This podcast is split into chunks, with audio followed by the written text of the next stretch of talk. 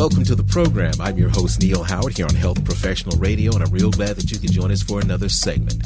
We're going to be speaking with Tammy Krotz this evening and Dr. Jacob Teitelbaum. Um, Tammy's going to share her experience contracting COVID 19 after being technically virus free. Her condition worsened into what's being called long COVID. Welcome to Health Professional Radio, both uh, Tammy Krotz and Dr. Jacob Teitelbaum. Thank you both for joining us. Neil, great to be with you.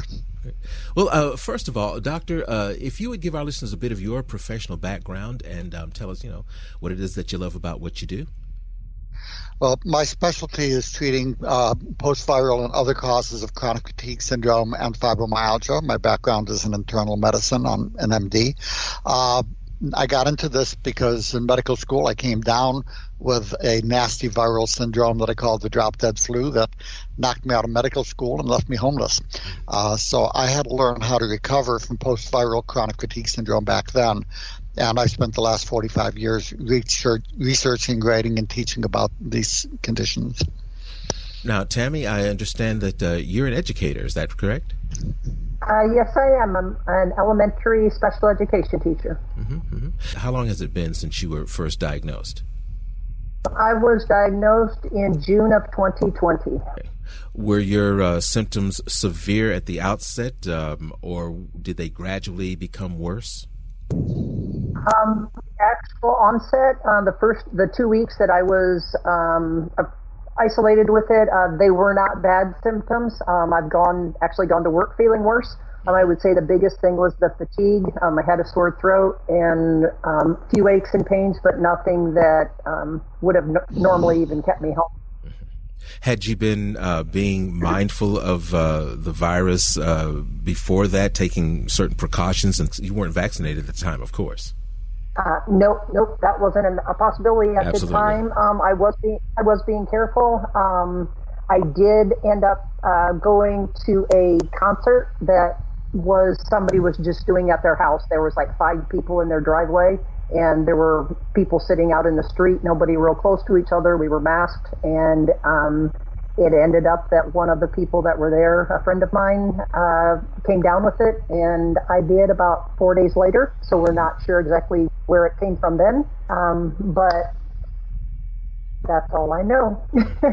but I, I ended up, like I said, with a not too bad of a case, and um, recovered and spent the summer doing almost my normal things, and then it it came back um, pretty severely in October and September.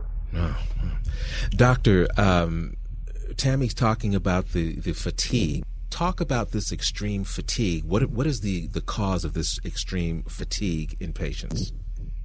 Well, basically, what these viruses do, and there are literally over a dozen infections that trigger post infectious chronic fatigue syndrome. COVID is simply one. What they've been shown is that these trigger hypothalamic dysfunction. Uh, this is a key control center in the brain that controls sleep, hormonal production and regulation, and autonomic function. Uh, these, in many ways, are the keys to energy production. Uh, when this circuit breaker goes off, energy production drops. So, what you're going to see is people coming in not just with fatigue and exhaustion, but the paradox of inability, inability to sleep despite the exhaustion. And that should tip you off that this is post-viral CFS and fibromyalgia. Um, we're also seeing with the autonomic dysfunction a lot of tachycardia and uh, orthostatic intolerance uh, called POTS. Um, so tired, achy, brain fog, can't sleep, these people are not anxious, even though they may understandably be anxious. They have post viral chronic fatigue syndrome. And the important thing is to recognize that this is a very real and treatable process. Tammy, when your symptoms subsided uh, and you went back to basically your, your normal everyday life, had you been cleared medically as uh, being COVID free, or did you think, well, okay, I don't have the symptoms anymore, I'm I'm good to go? Um, no, I never got cleared saying that I was COVID free. Um, it was just the, the time wore, wore off as far as the, it ran its course, and I just went about my daily routines. Talk about uh, the relapse. Um, we started back to school, and um, and we had uh, had a bad storm here in Cedar Rapids, Iowa, where I live, so our school was delayed And so when we started back to school, everybody was kind of behind the eight ball and trying to catch up with everything. So everybody was tired. Um, I continued to get extremely chronically fatigued to where I couldn't even walk uh, 0.2 miles. And I normally ride my bike 30, 40 miles without thinking anything about it. And um, I thought I came back down with COVID again, got tested, it was negative. Um, but I was off work for another two and a half weeks, and um, yeah, I hadn't been the same since then. Um, the brain fog, the the um, chronic chronic fatigue was was incredible. It's nothing like I have ever felt before. Um, the different things that I experienced from October until um, I spoke to Dr. Teitelbaum in April. Dr. Teitelbaum, when it comes to combating uh, long COVID, is it um, characterized by symptoms such as Tammy's dissipating and then coming back full force? Or is it something where the symptoms really never go away? Or is it a combination it, of the two?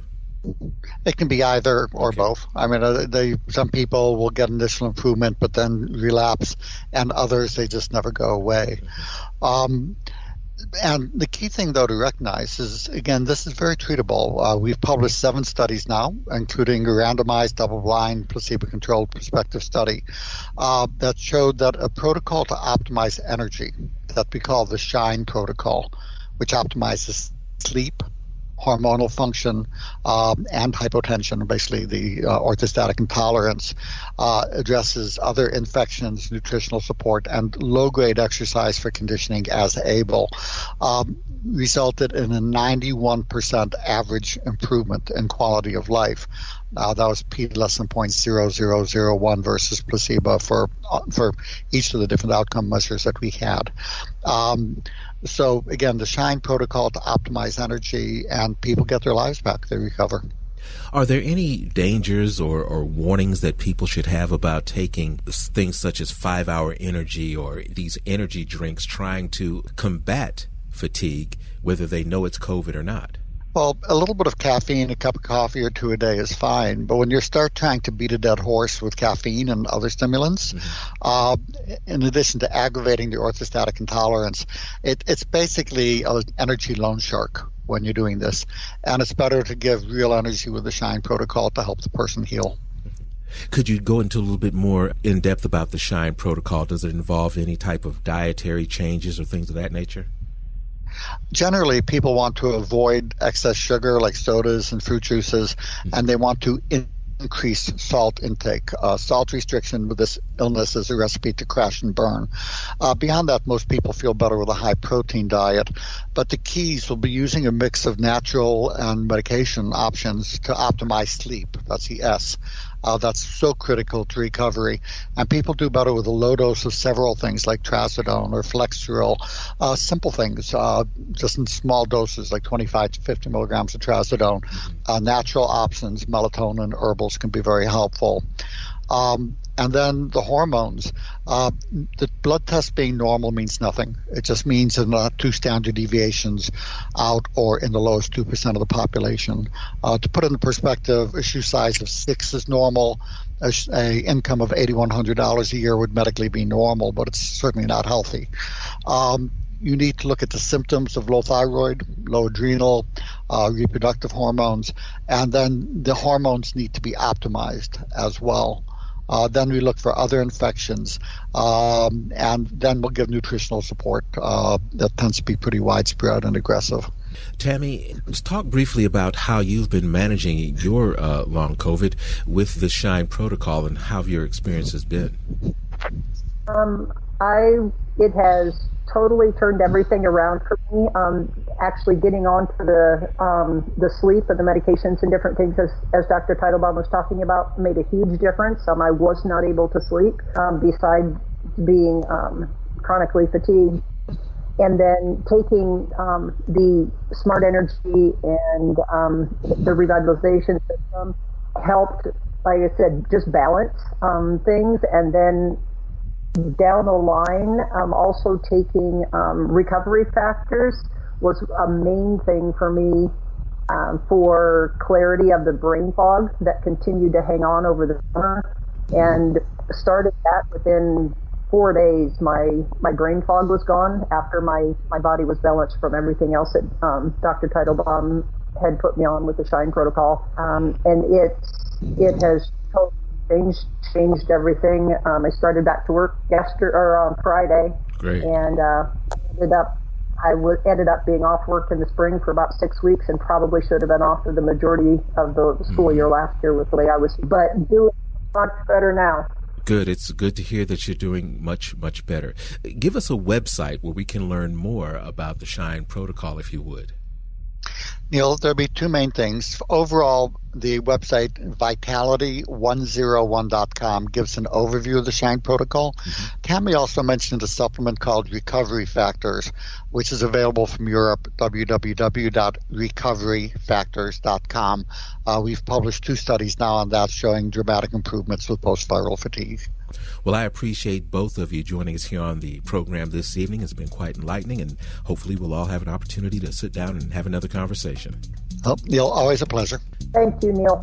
You've been listening to Health Professional Radio. I'm your host, Neil Howard, in conversation with Tammy Krotz and Dr. Jacob Teitelbaum. Audio copies of this program are available at hpr.fm and healthprofessionalradio.com.au. You can also subscribe to the podcast on iTunes, listen in, download it SoundCloud, and be sure and subscribe to our YouTube channel at youtube.com Health Professional Radio.